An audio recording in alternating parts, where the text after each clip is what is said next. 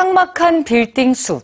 어느새 봄이 성큼 다가왔지만 시멘트 벽과 아스팔트로 둘러싸인 도심 한복판에서 봄을 느끼기란 쉽지가 않죠. 오늘은 도심 속에 특별한 정원을 가꾸는 사람들 뉴스지에서 소개해 드립니다.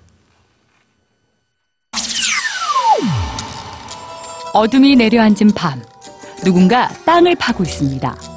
곧 준비해올 무언가를 심기 시작하는데요. 이들의 손에 들린 건 바로 묘목과 꽃들. 이들은 왜 깜깜한 밤에 정원을 만드는 걸까요? 우리는 총 대신 꽃을 들고 싸운다. 바로 땅 주인 몰래 빈 공터에 꽃이나 식물을 심는 guerrilla gardening입니다. 이 guerrilla gardening은 1973년 뉴욕의 화가 리즈 크리스티가 휴스턴 거리의 지저분한 공터에 꽃밭을 만들면서 시작됐는데요. 사실 도심 곳곳 어질러진 빈터는 점점 쓰레기장이 되거나 탈선의 장소가 되기 일수.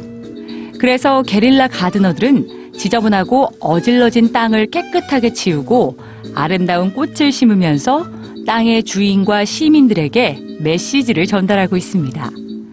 최근엔 아주 적은 공간이라도 비어 있는 곳이라면 꽃과 식물을 심어 회색 아스팔트밖에 없는 도심 속에 다채로움과 여유를 전해주는 역할도 하고 있죠.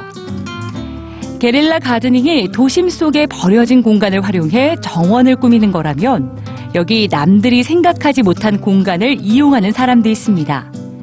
스페인 히로나, 조경사로 일하는 마크 그라네는 도심의 공기를 정화하는 식물이 점점 줄고 있는 것에 늘 안타까움을 느꼈는데요.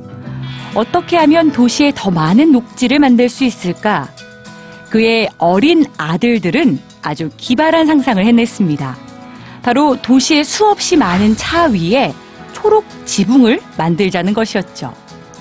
풀과 꽃을 머리에 얹고 달리는 버스, 달리는 텃밭, 핀토 키네틱은 이렇게 탄생했습니다.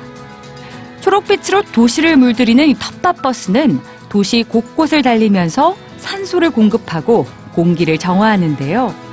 뿐만 아니라 버스 내부의 온도를 약 3.5도나 낮춰준다고 하니까 그야말로 일석이조죠. 텃밭에 주는 물도 에어컨을 사용하고 버려지는 물을 재활용하도록 했습니다.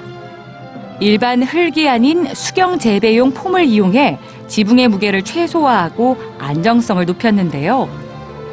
덕분에 대형 버스뿐 아니라 작은 승합차나 화물차도 초록색 지붕을 얹고 다닐 수 있게 됐습니다. 피토키네틱이 개발된 지 3년이 지난 지금 이 움직이는 텃밭을 보기 위해 많은 사람들이 찾아오고 있는데요. 한 남자의 작은 시도가 도시를 친환경으로 이끌었을 뿐만 아니라 관광 명소로까지 발전시킨 셈입니다. 우리는 흔히 도시와 자연은 공존하기 어렵다. 이렇게 생각하죠? 주변에 버려진 작은 공간 한번 둘러보세요. 도시와 자연이 함께 살 수 있는 방법이 있을 겁니다.